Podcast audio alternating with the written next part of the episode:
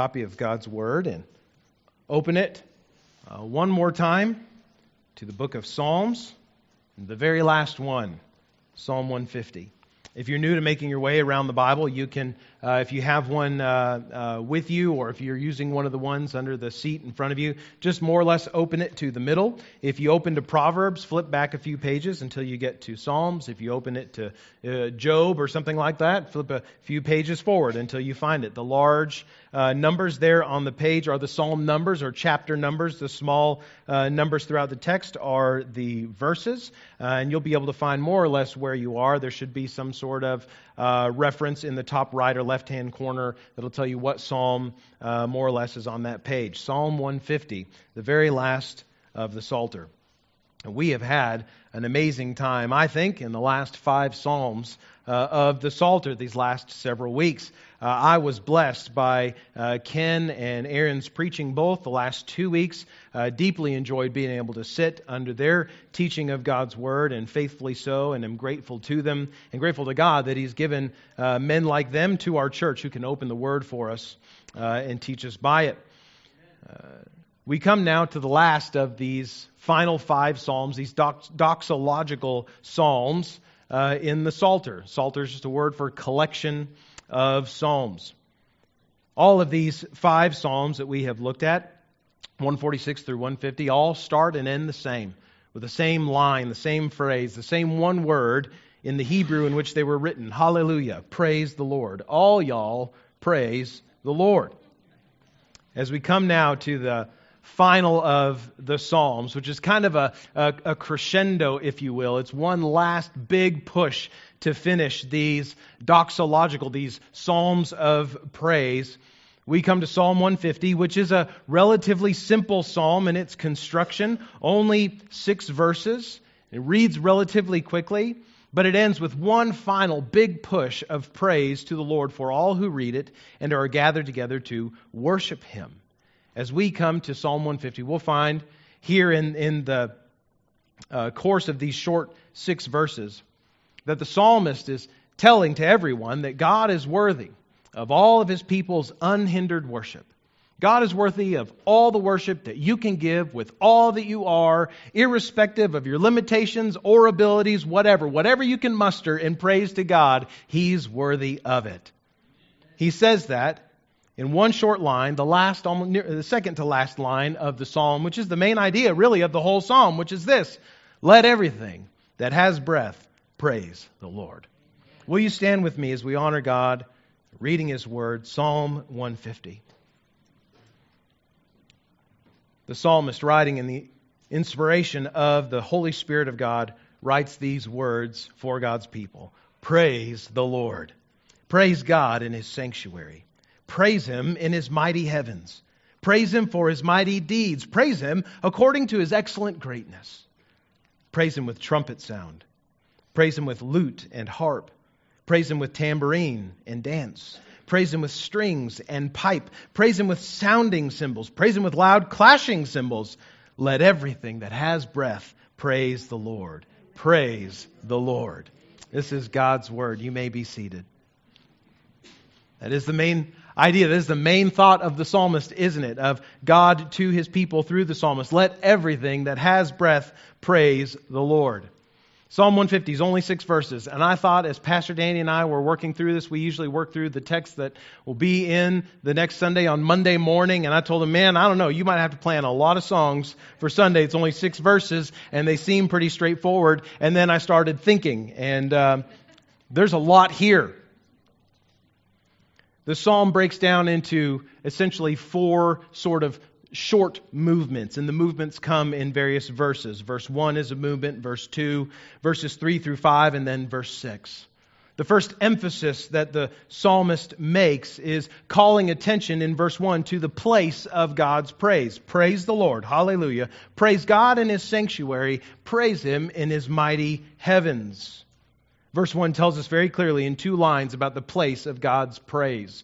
It takes place in, in two places, which really are meant to encompass all places. It takes place in his sanctuary and in his mighty heavens.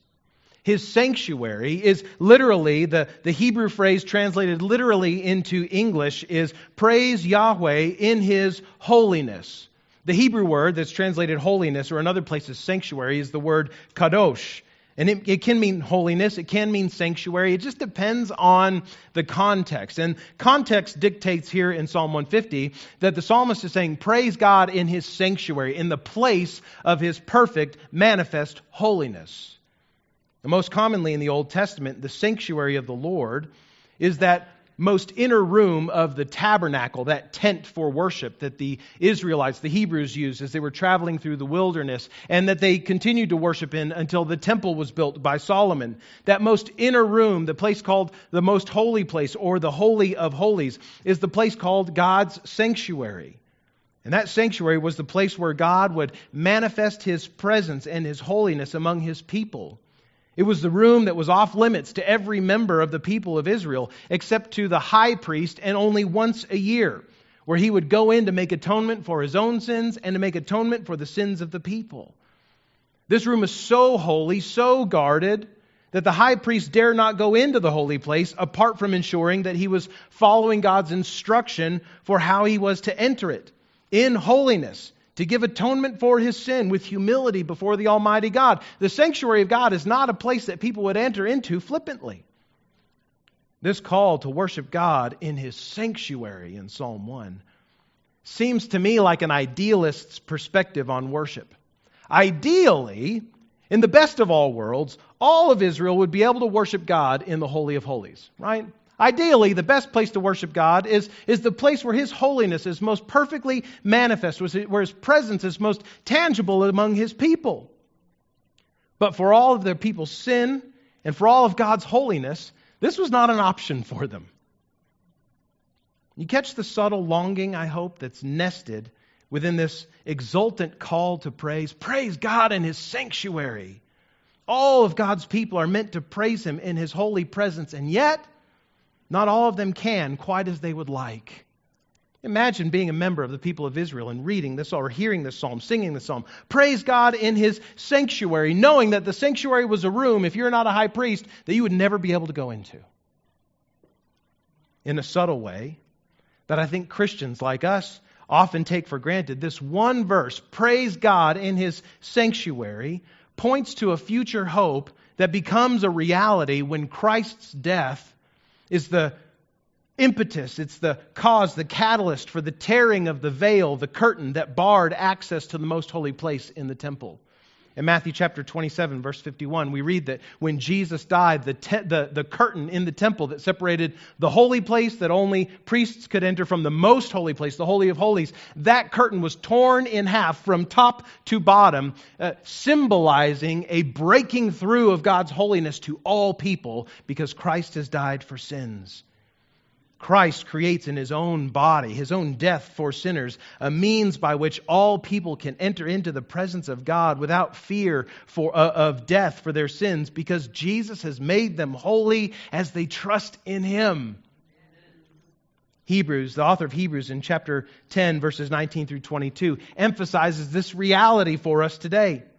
That, that there is access for us to praise God in his sanctuary. He says, Therefore, brothers, since we have confidence to enter the holy places by the blood of Jesus, by the new and living way that he opened for us through the curtain, that is, through his flesh, and since we have a great high priest over the house of God, let us draw near with a true heart, in full assurance of faith, with our hearts sprinkled clean from an evil conscience and our bodies washed with pure water. Praise God in His sanctuary was a longing hope for the people of Israel. It is a hope realized, it is a reality for God's people in Christ. Moreover, we are reminded in this one verse that the earthly sanctuary of God is no longer a, a physical building. In the days of the Old Covenant, it was. It was a physical temple, a physical room within it that was barred, uh, uh, that, that, that uh, uh, there was no access for certain people within the community. But the sanctuary of God, the earthly sanctuary of God, is no longer a physical building, but rather it's His people by His Spirit. The sanctuary of God is not these four walls. Commonly, rooms like this are called sanctuaries or uh, or worship centers, as we affectionately call our own in different churches. But this room, these walls, do not make a sanctuary. The new covenant idea, the new covenant picture, the new covenant reality of the sanctuary of God is not a building with walls, with brick and mortar or plaster and drywall, but the living heart of those who know Christ.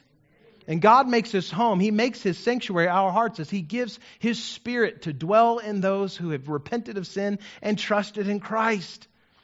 Paul the apostle writes in Romans chapter 8 verses 10 and 11 he says if Christ is in you although the body is dead because of sin the spirit is life because of righteousness if the spirit of him who raised Jesus from the dead dwells in you he who raised Christ Jesus from the dead will also give life to your mortal bodies through his Spirit who dwells in you. In the same, but a better way, as God manifested his holiness and his presence in the Holy of Holies in his sanctuary in the Old Covenant temple, all the more has he now made his holiness manifest as he resided in not physical buildings, but the hearts of those who love him. So this, this call in Psalm 150, verse 1, to praise God in his sanctuary is no longer something we're hoping to be able to do, but it is a reality for us who know Christ. We're to praise God in his sanctuary. The psalmist says, praise him in his mighty heavens, where the sanctuary refers in some way to God's earthly dwelling. The mighty heavens, his mighty heavens refers to his heavenly dwelling, his spiritual dwelling. In the same way that Isaiah the prophet saw the Lord seated on his heavenly throne in Isaiah chapter 6. And John, the apostle, writing in Revelation, uh, uh, uh, recounts for us this vision of a heavenly throne room in Revelation 4 and 5. There, in both visions, Isaiah 6, Revelation 4 and 5, that whole throne room of God, the heavenly dwelling of God, sounds like what? Worship all these countless, innumerable, myriads upon myriads of angelic beings singing praises to God. And in John's vision in Revelation, he sees something more than just angels singing praises to God. He also sees the souls of the redeemed who are waiting for Christ to return and consummate his kingdom. They're also adding their worship to the worship of angels in God's heavenly throne room. So there is in, in Psalm 150, verse 1, this cosmic call to worship. Praise him in his sanctuary, his, the place of his dwelling, the manifestation of his holiness on earth, and praise him in the heavens. Where do we praise him? Everywhere. Everywhere, in heaven and on earth. There is literally no place inside or outside of God's creation that is not a place of worship. It's all meant to be a place for the resounding praises of his creatures.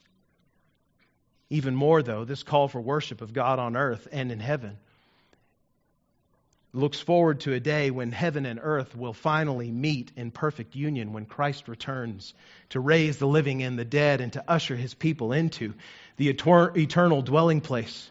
New heavens, new earth.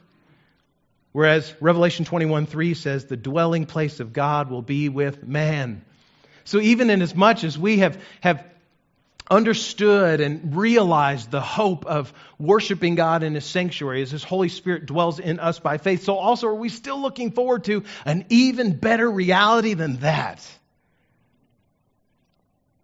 There's one encouragement that comes to us, at least one, from Psalm 150, verse 1, and that is this The place of God's worship reminds us that everywhere is an appropriate place to worship God everywhere is an appropriate place to worship God. Whether you're in this room, or in the parking lot, or running laps around the park, or taking a test at school, or designing an experiment at work, every place, everywhere is an appropriate place to worship God. Our problem, I think, sometimes, friends, is that we often approach worship as a thing that we go to, not a part of what we are. We don't think of everywhere being an appropriate place to worship God because, in our maybe uh, more contemporary Americanized understanding of what it means to be a Christian, worship is now a thing that we go to in a room with four walls and a nice sound system and fancy lights and projection. Worship is an experience I attend, not a thing I participate in.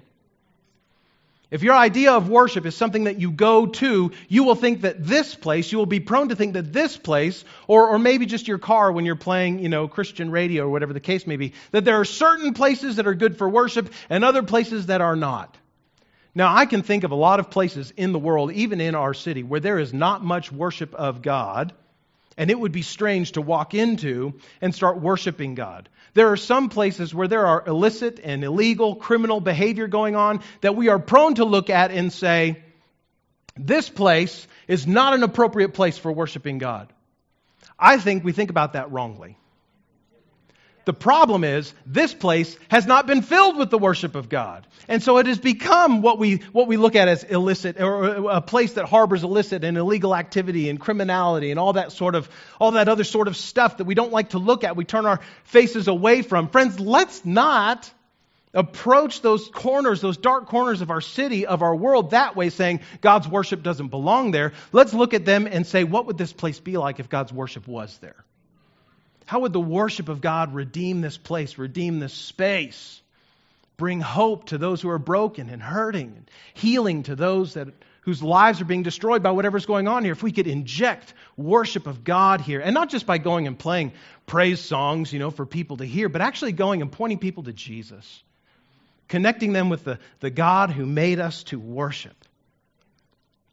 In verse 1, we see the place of God's praise. In verse 2, we see the reason for God's praise. The psalmist calls us to praise in a particular place, which, by the way, is every place.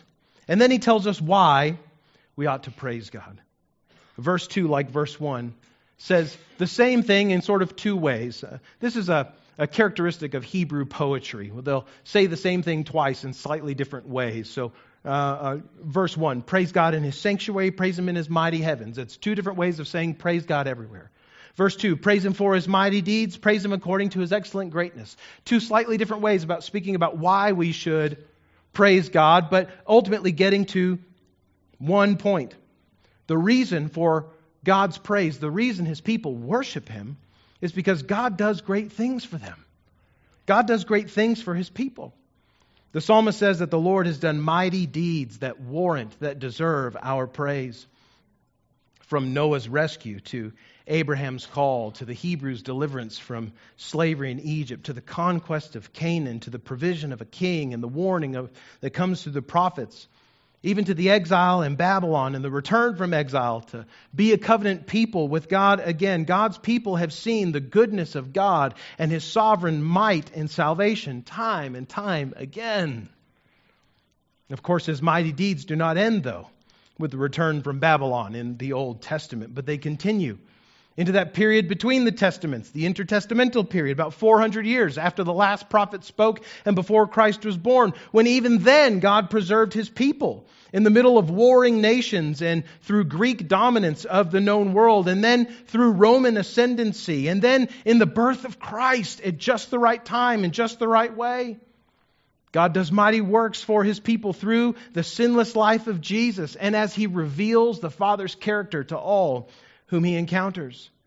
God's mighty works follow go through Jesus all the way to the cross and his death for sins, in his resurrection from the dead, and in his ascension to the right hand of the Father, all the way through to the pouring out of the Holy Spirit and the birth of the church, through the many peaks and valleys of the church age, the last 2,000 years, and on and on will the mighty works of God for his people go until he completes them all in the consummation when Jesus comes again.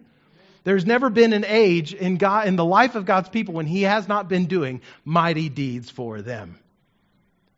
And more, it's not just the greatness of what God has done in His strength and in His wisdom for His people, but it's the very goodness of what He has done as well. The psalmist says we are to worship God according to His excellent greatness. This is the kind of God that the Lord is. This is the kind of God that Yahweh is. He is excellent. He is wonderful. He is utterly good in all that he does, never failing, never faulting. Every one of his works displaying his glory, and all of his people, in Psalm 150, verse 2, are called to praise him because of this, because he does good and mighty works for his people. Verse 1 tells us, shows us that every place, everywhere is a, an appropriate place to worship God. Verse 2 tells us, friends, that everything God does is an appropriate cause for worship. Everything He does is good reason for you to praise Him, is good reason for me to worship Him. Which begs a question, I think. What is God doing in your life? If everything that God does is worthy, is, is an appropriate cause for worship, what do you have to worship, worship Him for in your life? Friend, are you even aware of what God is doing in your life right now? I can't tell you how many times I've sat across the table from somebody in my office or coffee shop and asked the question, What's God doing in your life right now? to someone who claims to be a believer. And very often the expression or the response I get uh, in return is, what, what, What's God doing in my life right now? Yeah, what is God doing in your life right now? You said you believed in Christ for salvation. You turned from your sin. We're assuming that the Holy Spirit is dwelling in your heart by faith. And if the Holy Spirit's in you, He's going to be doing something. God's going to be working in your life in some way, shape, or form. We see in the Bible God doing all kinds of things, great and small, for His people. So what's He doing in your life? Friends, what is God doing in your life? Where is He active? God never ceases to do mighty works.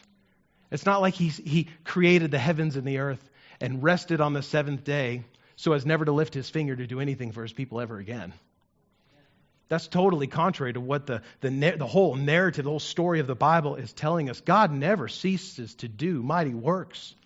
And he never ceases to be excellent and great in all that he is and in all that he does. But I think sometimes we fail to turn our eyes to see these things but so that you can worship God according to how His Word calls us to for His mighty deeds and according to His excellent greatness. I challenge you. Ask yourself and answer honestly the question what is God doing in my life right now? Because whatever He's doing is worthy of praise. Maybe God's doing really good, helpful, beneficial things that, that, that, that, bring you blessing and life right now. Maybe your job is going really well. Maybe your family is just flourishing. Praise God for that. It's all by His hand. Everything that we have and everything that we lack is from His hand. So praise God for the good things that are going on. Perhaps you're going through a difficult season. Maybe you're dealing with a lot of conviction of sin and you're, you're struggling with how do you walk in repentance of this. Or maybe you're not even a believer yet, but you're, you're thinking through what does it mean to follow Jesus. Friend, I encourage you, see these as ways that God is working in your life also and praise Him for it. If you're fighting sin, or if you're struggling against sin and God, through His Holy Spirit, is convicting you of it, that's not a bad thing. That's a really, really good thing. Praise God for it. It may be hard to, might be hard to lift your voice because it hurts so much, you know, just in your soul to be having this war between what your heart desires and what the Holy Spirit wants you to do, but all the same, praise God for that battle.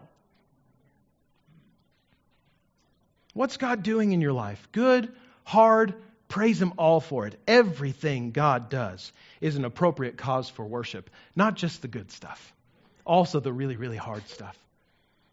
I found in my life that it's usually the most difficult, the hardest things that God is doing in me and through me that result in the greatest level and volume and degree of worship to God. Because apart from His help, apart from His work, I never would come to see those things for what they are. Never would make those changes in my life that need to be made. Never would be able to see God's grace on display as I repent of sin and follow Him faithfully, except that He does that hard work in me. So, good or hard, praise God for whatever He's doing. But let us all give ourselves good cause to worship by being aware, opening our eyes, asking God to show us what He's doing in our life. Because everything that He does is good cause for worship. So we have the place of God's praise in verse 1. We have the reason for God's praise in verse 2. Then in verses 3 through 5, we have all of the instruments of God's praise. I was reading through these verses and go, how am I going to preach about musical instruments? We'll just skip those and move on to the last. No, we won't do that. In these three verses, 3, 4, and 5, the psalmist lists eight different instruments and dance as tools for amplifying our worship as, as ways to, to express the exultant praise that is taking place within our hearts and overflowing into our lives. He mentions all different kinds of categories of instruments. Did you notice? There are wind instruments, trumpet and pipe. There are string instruments, lute, harp, and strings, just in general. Did you bring all those with you today? Percussion instruments, tambourine, sounding cymbals, which are probably like something like uh, finger cymbals or, or precursors to castanets, small little clanging cymbals you'd wear on your hands. Clashing cymbals, which are clashing cymbals. Uh, we were at a football game last night and the band was playing. They play clashing cymbals. And then even includes something that's not a musical instrument, it's a bodily movement dance.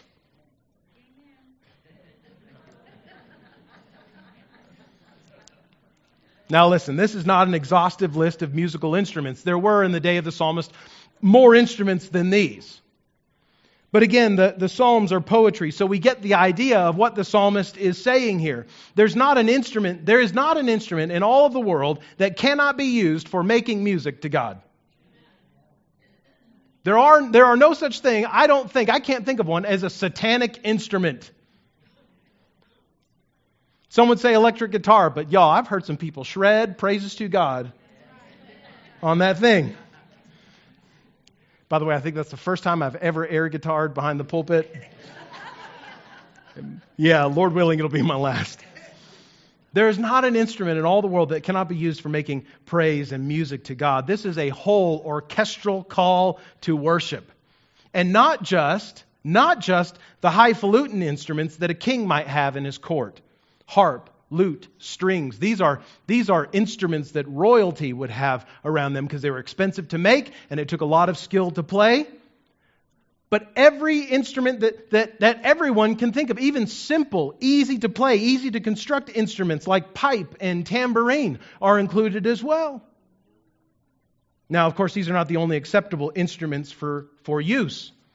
Uh, in praise to God, every instrument from harmonica to oboe from didgeridoo to French horn, from electric guitar to viola and cello, from clapping hands to timpani drums. You name an instrument, and it can be used for making music to God, the psalmist says. And not just music. Hold on, Baptists. But dance as well. And this is at least the second time in these last five Psalms that dance is mentioned as a part of praising God. Verse 4 Praise Him with tambourine and dance. Last week, Psalm 149, I gave, uh, uh, I asked Aaron Holitz to preach the hardest of the Psalms in all of these uh, last five Psalms, and it was hard for other reasons, and he avoided an even more difficult one. Verse 3, Psalm 149, verse 3, let them praise his name with dancing. He's like, I don't have time to mess with that. There's too many other hard things. Just move right along. And certainly, dance we've seen culturally, and, and not just our culture, but others, dance uh, at times has inappropriate and even sometimes sexualized expressions. And that is not what God is calling for in Psalm 150. But, listen, dance can be worshipful too. In Exodus chapter 15, after the Lord delivered the Hebrews through the Red Sea and out of Egypt, and after Moses sang his song of God's victory over their enemies, Moses and Aaron's sister Miriam leads all of the women of, uh, of the people of Israel in a song with tambourines and dancing in praise to God. Now, I'm not saying you have to dance to worship God. Some of you probably shouldn't. But listen, it's not wrong if the Spirit moves for you to move yourself in praise to God. Now, the way you dance and praise to God, you, you, this might be as far as you get on a Sunday morning as we're singing. And that's okay. Praise the Lord. Move your body in uh, praise to God. Now, I'm not calling for all of us to start doing the Watusi in the aisles next Sunday morning either. Right? The Watusi is a real dance. Look it up, kids, on YouTube. Right? There are appropriate expressions of dance. There are orderly expressions of bodily movement in praise to God, and the psalmist calls for that. Sometimes, friends, in light of God's goodness, wrapped up in His greatness, full of joy with His salvation, you just got to get down. And that's on video, and I'm wishing I hadn't done that. But sometimes you got to move Sometimes you got to move. Listen, we have this. We have, we have this, this listing of all these appropriate instruments for praising God, musical and bodily. what we find in these verses is that all creative expression that glorifies God is good for worship. Every place is an appropriate place for worship of God. Everything God does in our life is good cause to worship Him. And every creative expression that brings glory to God, that highlights His goodness, His greatness, whatever aspect of His character you are praising, all creative expression that glorifies God is good for worship. Do you play an instrument? Do you write music or lyrics or songs for singing? Are you an artist, painter, a dancer, a sculptor? Are you a jeweler, a leather worker, a gardener? Friend, consider how you might use any of, of these creative aspects of who God has made us to be. We all, we all have them. I hear people say all the time, oh, I'm just not really creative. It's like, no, you're just, you just don't think you're creative in the ways that everybody else thinks you should be creative. All of us have creative streak. All of us who enjoy working on something have a, a creative streak. Some of us like designing landscapes and building walls. Praise God for that creative streak. There are all of us who, who have creative ability are able to create things that result in the worship of God, not just music. So consider how you would use that creative impulse within you, whatever it looks like, for worship to God. And it doesn't have to be always writing songs for the church to sing. Even musically speaking, one of the greatest composers of all time, Johann Sebastian Bach, was a strong believer did not write just songs for the church. He wrote some for the church, but he also just wrote songs to get paid, right? But at the end of every one of his works, he initialed them with three letters S, D, G, which stand in place of the Latin phrase soli deo gloria, which means all things to the glory of God alone. Johann Sebastian Bach, using all of his creative impulse, everything that God has given him, even writing symphonies for the public to be enjoyed. For him, it was an act of worship. Eric Liddell, the Olympic runner of so many years ago, the movie Chariots of Fire tells his story. He was asked, why does he run? Why is he so compelled to race and to run? And he says, Because when I run, I feel God's pleasure. For him, running was worship. It was an, uh, an expression of his life that glorified God, and it was good. Worship is not just a thing that we go to, worship is not just the songs we sing. And because God desires sincere and whole life worship, we should not only think about worship, even as we're expressing ourselves creatively, as a thing to be observed, as just a, a thing to, a, a performance to be evaluated. I think that there is a, a particular superficiality, a thinness of worship among churches today because we have come to approach worship as a thing that we go to and a performance that we watch. I go to worship to watch talented musicians do worship, right? Sing praises to God. It's a thing that I go to and stuff that I watch and listen to. Friends, that is not what Psalm 150 is calling us to. It's calling all of us to active participation in it. So if your impulse after Sunday morning worship is to go home and think about all of the chords that were played rightly or played wrongly, all of the notes that were sung well or maybe not sung as well as they could have been by those who were on the stage. Friend, you are approaching worship all wrong. It's not a, it's not a, a performance to evaluate, but it's an expression of praise to God to be participated in. Do you know how Pastor Danny and I evaluate the worship of the congregation every Monday morning when we meet? We don't ask, How did the band play? How was the music? The question that we have come to commonly ask ourselves, sometimes on Sunday morning right after worship is over, sometimes Monday morning, is how did the congregation sing? How did the saints sing? Did they sing at all? If not, why not? Was the song too hard to sing? Sometimes that's, listen, that's just part of it. There's songs that are hard to sing. Or is there something else going on? Is there some, something spiritually going on in the life of the church that they're not singing well? Or do they sing ex- especially well? Like so much that we almost stopped playing music on stage because the church was just taking over worship. I wish that, I wish that that was our response more Monday mornings. But worship is a thing to be engaged in, to be participated in physically, bodily, musically, not just a thing to be evaluated we see in this list of instruments in Psalm 150, all kinds of them high and low, common and uncommon, right? I would hope that this great diversity of instruments that are mentioned here, and the number of times that worship is mentioned in other places, even in the New Testament, and the kind of songs that ought to be sung psalms, hymns, and spiritual songs, Paul says in Colossians 3.